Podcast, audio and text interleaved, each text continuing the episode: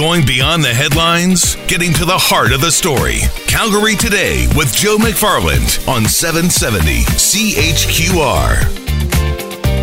Welcome back to the Calgary Today podcast. After a couple of days off for the Christmas break, we are back. It is that time of year, though, where we revisit some of the great conversations we've had over the past year, or in my case, the last four months since taking over Calgary Today. We'll also look ahead to 2019 and we talk business, we talk Christmas trees, a little bit of hockey as well. And yes, politics. As always, thanks for listening to the Calgary Today podcast. All right, let's get going into this interview with Jim Dinning, former finance minister here in the province from September 20th, I believe. And this one really turned the tide in my eyes into how provincial politics should be handled.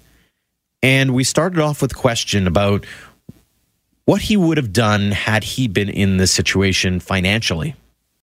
Help from outside, credible outside people to define the problem. We didn't just jump into it, uh, you know, both feet first and head first. We we asked Marshall Williams and George Cornish and others to help define the problem. We did a financial review commission and then uh, we took that out on the road. And the Premier of Alberta at the time, Ralph Klein, master communicator that he was, went out and told Albertans, here's the truth. Don't believe me, don't believe us, but this is what outside credible folks have told us is the state of our uh, of our finances, uh, the state of our economy, and uh, clearly they've they've rec- they've made some recommendations on how we ought to fix it. But most of all, we went out and sold Albertans, led them to see that we got a serious we had problem, and uh, that is that's that's that's using leadership and the capital that leaders have to go out and, and use that capital to put it on the line. and Say, look, we screwed up. We've made some mistakes. Uh, people before us have made mistakes and and we are not going to continue the mistakes of the past. We're going to figure out a way to dig our way out of this ditch. Is that what your first recommendation then would be to the NDP government or whatever government comes into power uh, in in next year? Yeah, I think the most important thing is make sure we got the facts. Make sure that that they are believable, that they're transparent, that there's no hidden agenda here. And then, uh, and if, if the government can't do it because it's not credible of any stripe, this is not a partisan issue. It is getting the facts, and so Albertans truly understand. And there's something remarkable about we prairie people. We're pretty pragmatic that when there's a problem, we, for the most part, we don't tend to kick the ball, kick the can down the road. We say, you got a problem? I understand it. Now let's go fix it. And so that, that is clearly one of the things that I would encourage the current government and uh, few, any future governments to do exactly the same thing. Where do you see the issues right now? I, I, know you get kind of an outside look of things, and you're not getting into the the minutia of each budget line item. But uh, from a from a kind of global perspective, what do you see as maybe the big issue facing this government right now? The the biggest issue facing any Alberta government today and over the next five years is jobs, is jobs and the economy, and making the and helping helping the economy to become robust again and helping job creators, usually men and women who own and operate businesses, helping them to have the confidence that they should go out and hire one or two. Ask uh, any number of people. You ask folks along 17th Avenue Southwest or Southeast or 16th Avenue. Just go up and down that street and ask them what could the provincial and municipal levels of government actually do to lighten the weight of government on you and your business, whether it's taxes, property taxes, income taxes, corporate taxes, whether it's employment standards or whether it's environmental standards that that do they really really need to uh, meet certain uh, heavy obligations that simply cause the the cost that business more money, cause it to have less confidence cause the the owners to say, "No, I'm not going to hire any more people this year. Uh, uh, there's just too much uncertainty." And if we could figure out a way to lighten the the the load, the weight of government on business in Alberta without sort of violating our, our, our beliefs that we've got to operate with clean uh, energy, clean environmental standards, ethical standards, respect for, for gender, and for reject, respect for diversity. None of that has to be compromised when we say that those are givens. But in this day and age, how could government lighten its weight on those job creators in our Alberta economy? What do you say to those who think we focus too much maybe on the bottom line in a sense and not enough on I'll call it good debt or the the we need the infrastructure now and we'll turn around when you say hey we need to watch our spending we'll turn around and say oh wait you're you're going to cut services or you're going to cut staff or that kind of thing. What do you say to those people who think that you know this is all about cutting? Look, there are st- there are lies and there are damn lies and there are statistics but let me give you three simple facts. in, in, in the last 15 years, our, our, our population growth in Alberta has been about 35%. In the last 15 years, Alberta government revenues have risen by 87, let's say 90%. In the last 15 years, the provincial government's program spending has grown by 150%. Now, it's, it's not, it's, it's, it's not it's it's complex. It's mm. difficult. But those three numbers alone tell you, hey, there's a red light flashing or there's an amber light flashing that we better pay, pay attention to and figure out how can we how can we spend that money that we're currently making better so that our citizens and our businesses and our unions and our universities and our hospitals are are are delivering better services, are wait are reducing wait times and delivering better outcomes, learning or health outcomes. And if we went with that attitude and said, with that filter, that that focus, and said, how could we make government better?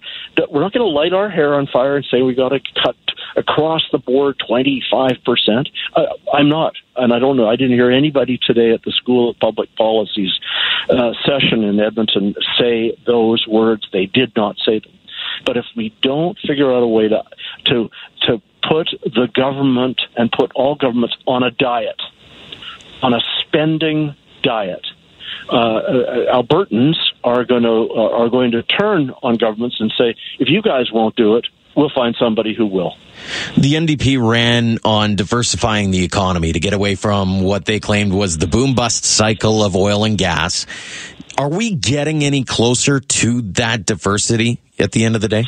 Uh, yeah, well, I, I, I, economists who can give you chapter and verse on that. But to be fair, you know, it's not like we, we are we are an energy economy. We're not just an oil and gas economy. We've got we've uh, you know we've got Alberta many Alberta companies who are the largest wind generators uh, generators of electricity in the country. And and so when I think of, of diversity and diversification, we've we've got that going on right now. But that doesn't mean that you turn your back on resources in this, that we have in this province and across the country. We we have the wealth and the you know somebody said in this uh, session today that our middle income that that middle income stretch of of Canadians have good strong middle incomes, largely because of resource development, not just oil and gas, but because of, of forestry, uranium, agriculture, mining, fisheries. That, that has been the mainstay of the Canadian economy. And it's our strength. Don't turn our backs on that strength because out of that strength comes comes the diversity and the diversification that you're talking about. But you don't cut off your left leg uh, and your right leg and say, "Gosh, we're, we're gonna we're gonna we're gonna diversify our economy." Uh, you you build on the strengths that you have uh, rather than say, "Gosh, let's just import Nigerian or Venezuelan oil." Tell me about their gender policies. Tell me about their their human rights and their uh, and and their diversification. They, they don't have it. We are revisiting the conversation I had back in mid to late September. I believe it was the 20th of September with former Finance Minister Jim Dinning. I will dissect that conversation once again for you. And if you want to call in, 403 974 8255, this is Calgary Today on 770 CHQR. Like I said before, I'm all about solutions at the end of the day. And one of the things that I have found is there are a lot of people here in Calgary who are, at the very least, trying something different. And one of those trying something different happens to be in the entrepreneurship realm. Victoria Lennox is the uh, co founder and CEO of Startup Canada. And what I wanted to do was get a bit of a picture of what it looks like out there if you're looking to maybe jump to something new. So, Victoria, thanks so much for joining us this afternoon. Thanks for having me. When it comes to the year in review, how would Startup Canada uh, look at things from the standpoint of how business was? From the startup perspective, uh, the Canadian startup community has just been growing. And we see that as a response to changing industries and different uh, government investments and incentives that are helping new companies to start up. What kinds of businesses have been really, I guess, at the forefront of some of the growth? A lot of the growth is coming from the tech sector, at least in my industry. Uh, we're seeing great strides, especially in Montreal and Toronto, around artificial intelligence. Advanced manufacturing is kicking off, kind of the digital economy, uh, and cybersecurity out east. So it's a very exciting time for Canada as we try to get ahead of the global race around technology. How difficult is that field to navigate given that, if anything else, technology is probably the most worldwide in a sense? Well, there's certainly global competition, but the beauty of having a startup is you're very nimble and you can move very quickly. Uh, what we're seeing more and more in Canada is global multinational companies like Amazon Web Service uh, bring really important units of their global team to Canada. And that means our startups now have a global supply chain that they can tap into in order to expand globally. It is a global economy, and so this is where our startups can grow. What ha- What is the uh, persuasion, I guess, for Canada when it comes to startups? What's bringing some of the best here to get business going? Mm. Well, certainly the political climate in the United States, uh, kind of more liberally minded uh, business people in Silicon Valley are looking to Canada as an alternative uh, to start up their company or to join one of our high growth companies. So uh, we're we're very uniquely positioned right now to be able to attract talent. Also, from a foreign direct investment perspective, uh, it's much cheaper for the global uh, community to invest in Canadian startups versus American startups. Uh, the value on each dollar is much more significant, and we have great talent. So it's a you know a great mix uh, that's attracting global talent to Canada. When you look at success. What defines success for a lot of these uh, business owners because and I, the reason I ask is I think some people when they decide that they're going to strike out on their own they think that they're going to aim for a million or a billion dollars kind of thing and maybe go public one day but I assume yeah. the idea of success is probably different for a lot of people. Oh, uh, absolutely. And uh, we also find that, especially the millennial crowd, um, and younger generations, they're really looking to start businesses as solutions to social problems to make an impact. And so, even though they might be approaching the solution through a technology, um, they're really looking to make an impact, make a difference, and improve the world. Um, uh, 4%, 4.3% of Canadian companies are high growth companies. Those are the ones that kind of shoot up, like Shopify and Hootsuite. Um, uh, Skip the Dishes would be another example. Uh, but uh, that's not the majority of uh, Canadian companies. Ultimately, what our entrepreneurs are looking to do is to better communities in our country and to make a long lasting impact.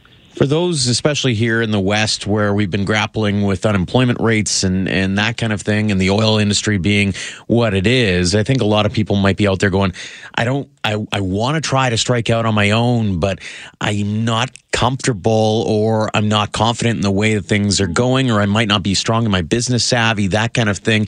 What should people have as maybe the the first steps towards maybe doing their own startup, becoming an entrepreneur? For sure. Well, we've talked a lot about technology, uh, but that shouldn't dissuade anybody from starting up if you're not kind of uh, with a technology background. I'm certainly not. Um, and most small businesses aren't tech companies, but they're enabled by technology, whether they're selling online or they have a point of sale system within their retail store. So put the technology aside. And I, I do believe in the economy moving forward that we all need to learn how to build economies around ourselves um, and to build the entrepreneurial skills to be resilient and independent. And that's what I love about entrepreneurship is you can be independent. So the first step I would say is what's that burning desire? What's that itch you've always wanted to scratch?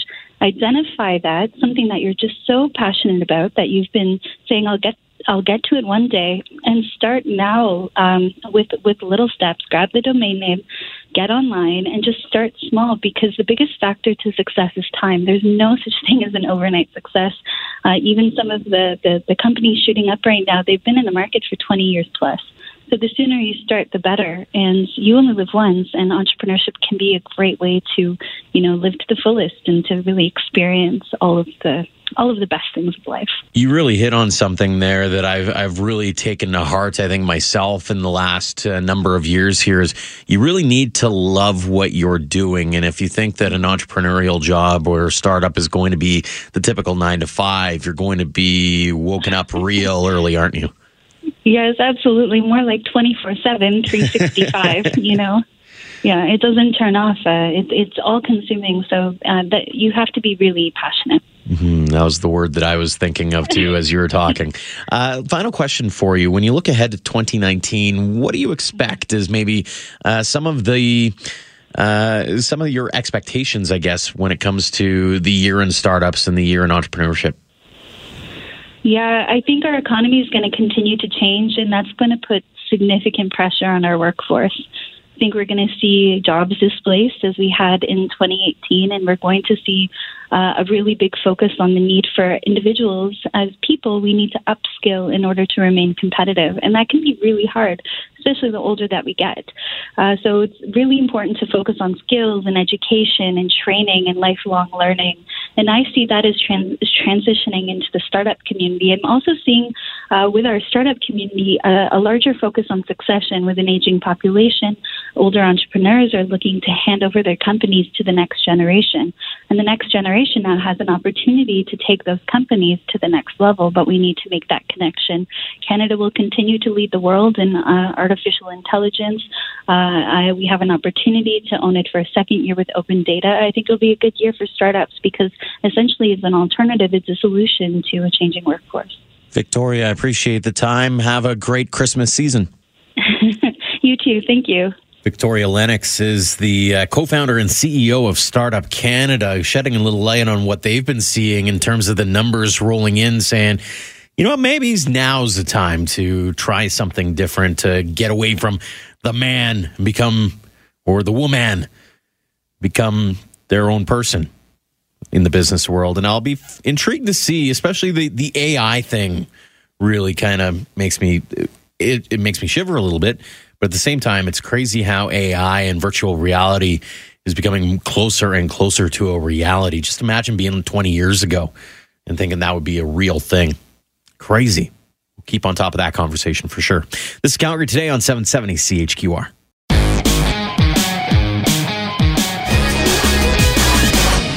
There's a reason that those in the hockey world call it a world class tournament. The Mac's Midget hockey tournament here in Calgary is underway. Day two began on Boxing Day and will continue right through until the final on January 1st at the Scotiabank Saddledome. But the like I said, there's a reason why they call it world class. And if you look back in the history books, you'll see just how many big names came through that tournament and are now, and are now, pardon me, sitting in the NHL and doing some pretty big things.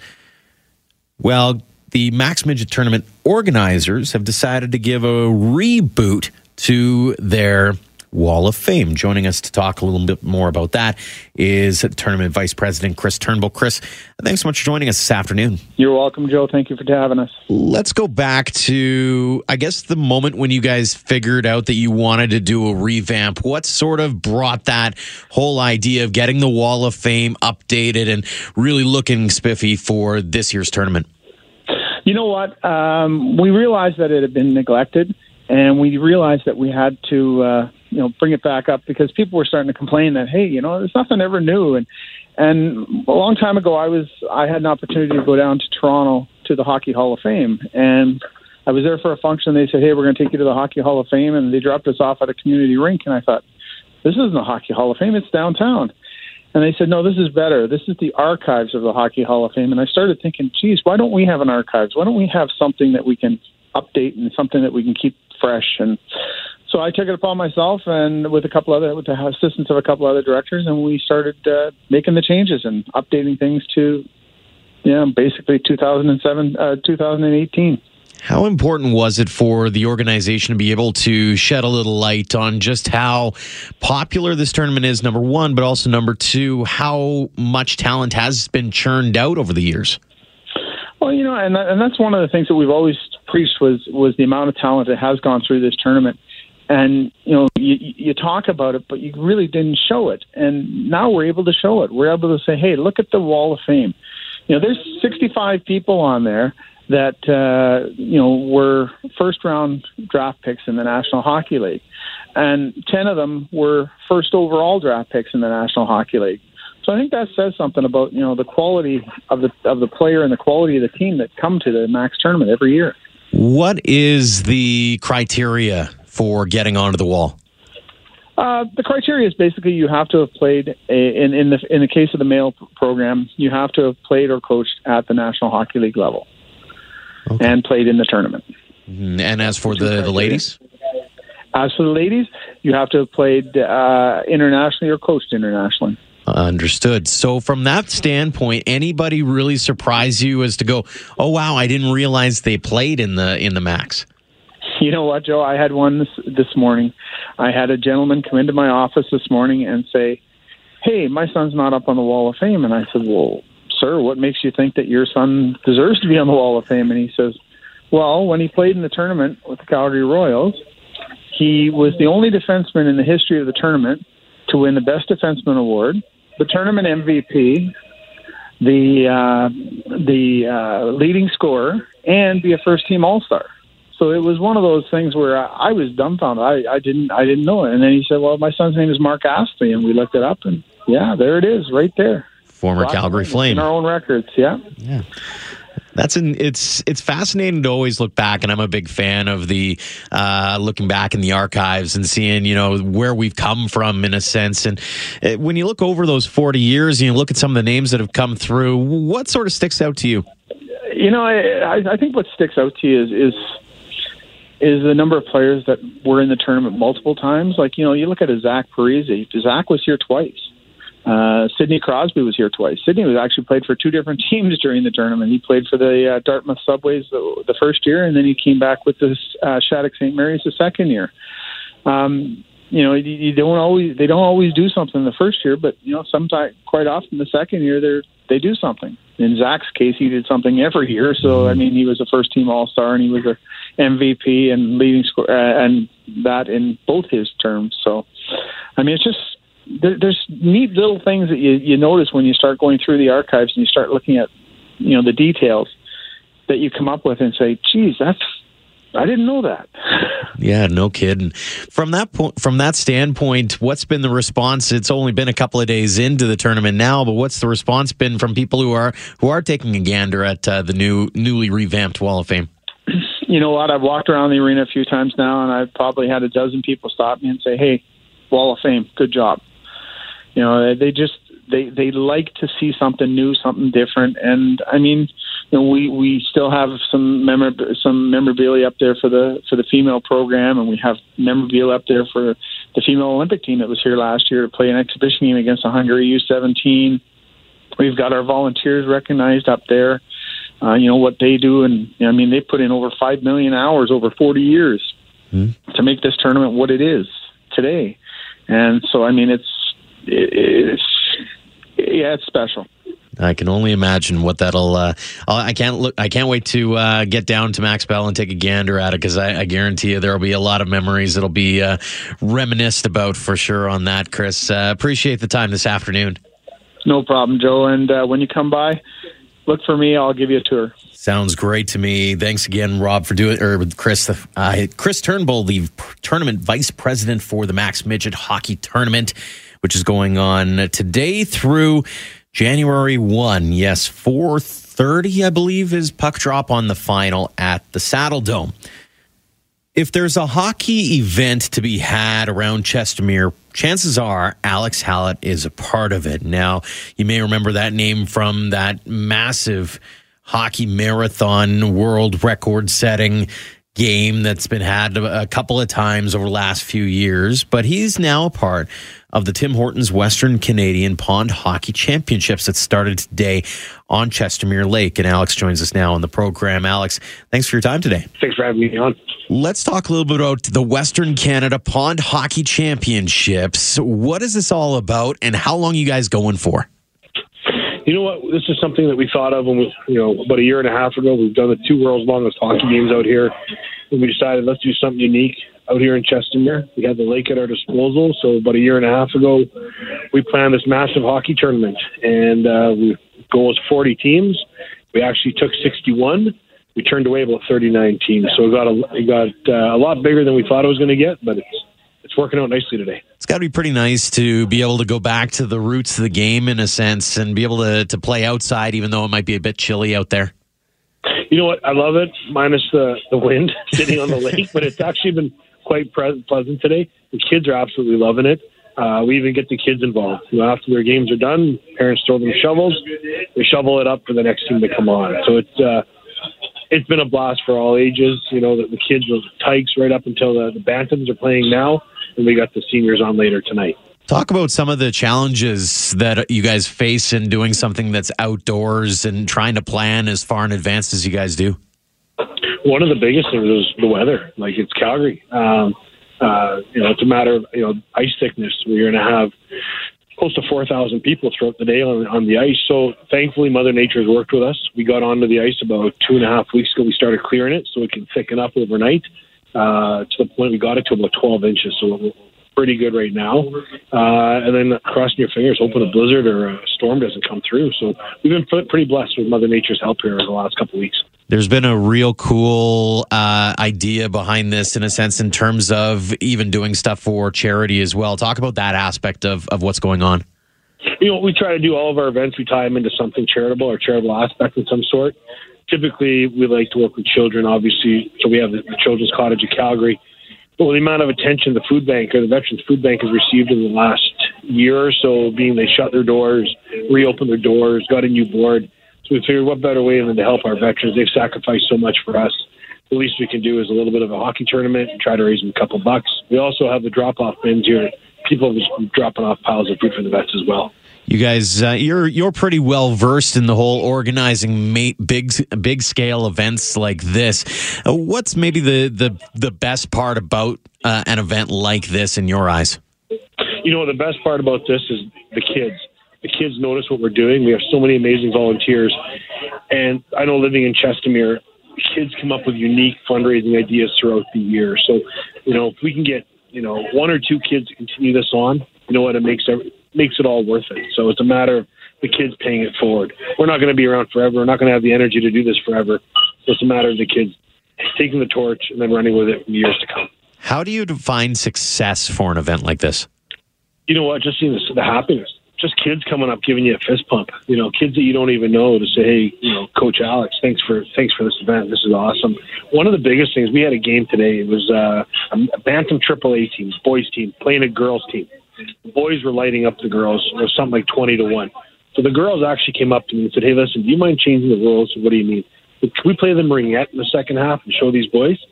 So I went and asked the boys team. They said, "Let's do it." So they actually played ringette in the second half of the game and the girls lost by one goal. So, you know, there's no real rule. There's rules tied to the game, but there's a unique opportunity like that. You know, boys get to experience something different, and, and the crowd got right into it. It was just seeing everyone's faces smiling and cheering, cheering for those girls to beat those boys was great. I don't know what it is about those small town events, and not to say Chestermere's a small town, but still, it's got that small town feel to it. But whatever it is, whatever you put in the in the juice down there, it's got to be working. Those uh, those fans come out and they're uh, they're ready to to cheer him on for the next three days.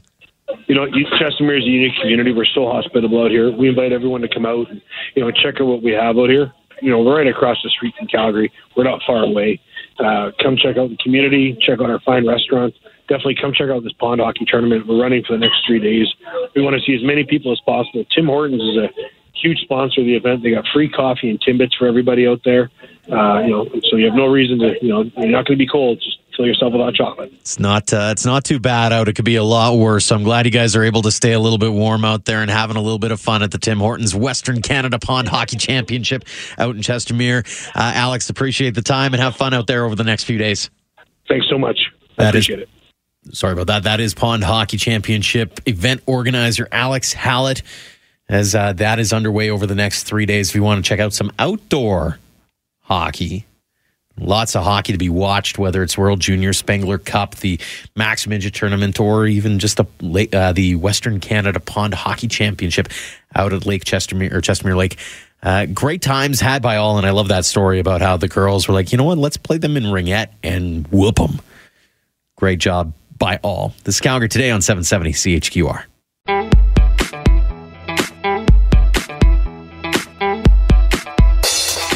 As I was conjuring up the our getting ready for our next guest here, one of the things that kind of came to mind was eh, for those of you who grew up in the MuchMusic uh, era where when it was pretty big. Remember the the tree toss they did after Christmas every year, and it always had explosions and fire and all that kind of thing. By no means is that what we're looking at here, but are there options on what to do with your Christmas tree, particularly if it's real after Christmas? Joining us now to maybe learn a little bit more about this is uh, senior conservation biologist at the Nature Conservancy of Canada, Dan Kraus. Dan, thanks so much for joining us this afternoon. Thanks, Jeff. Let's start with the, now that Christmas is over, they're thinking, okay, what do I do with my tree? What is maybe the best thing to do with a tree?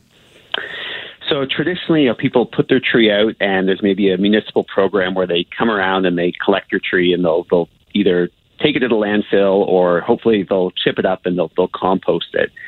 But there's another thing you can do with your tree, and that's for the winter. You can put it in your backyard. Now, some of us end up doing this anyhow because we miss that day when the city comes around and picks up the tree. But by putting your tree in your backyard, you can actually provide some habitat for wildlife over the winter and get a little bit more enjoyment out of your tree than just the, the two or three weeks that's in your house. Mm-hmm. Is there something to be said about keeping it back there, especially when in the, here in Calgary it's been warmer? We haven't had a whole lot of snow. So, does it provide any kind of uh, protection for the grass or that kind of thing that you might have back there, or even some nutrients for maybe your garden? Yeah, certainly. You know, in the winter, you put it in your backyard, especially if you have a bird feeder. You'll find that birds are, are using the tree like right away for the winter. They'll they'll sit in it before they go to your feeder, or they'll find shelter in it. But then you can actually keep your tree even longer. And what we're suggesting people do is, is come spring, uh, once you maybe don't want a, a dead tree in the middle of your backyard, uh, you can actually compost your tree and let nature help you to to compost it. So you can uh, take that tree where a lot of the needles will have fallen off by at that time in the spring, cut the branches off of it, and you can lay those branches on the ground, maybe where your uh, flowers are going to come up. They'll provide a little bit of protection, and then the trunk of that tree. Uh, you can put it in your garden along along the edge of a garden, and uh, it will start to break down and provide nutrients uh, to your garden.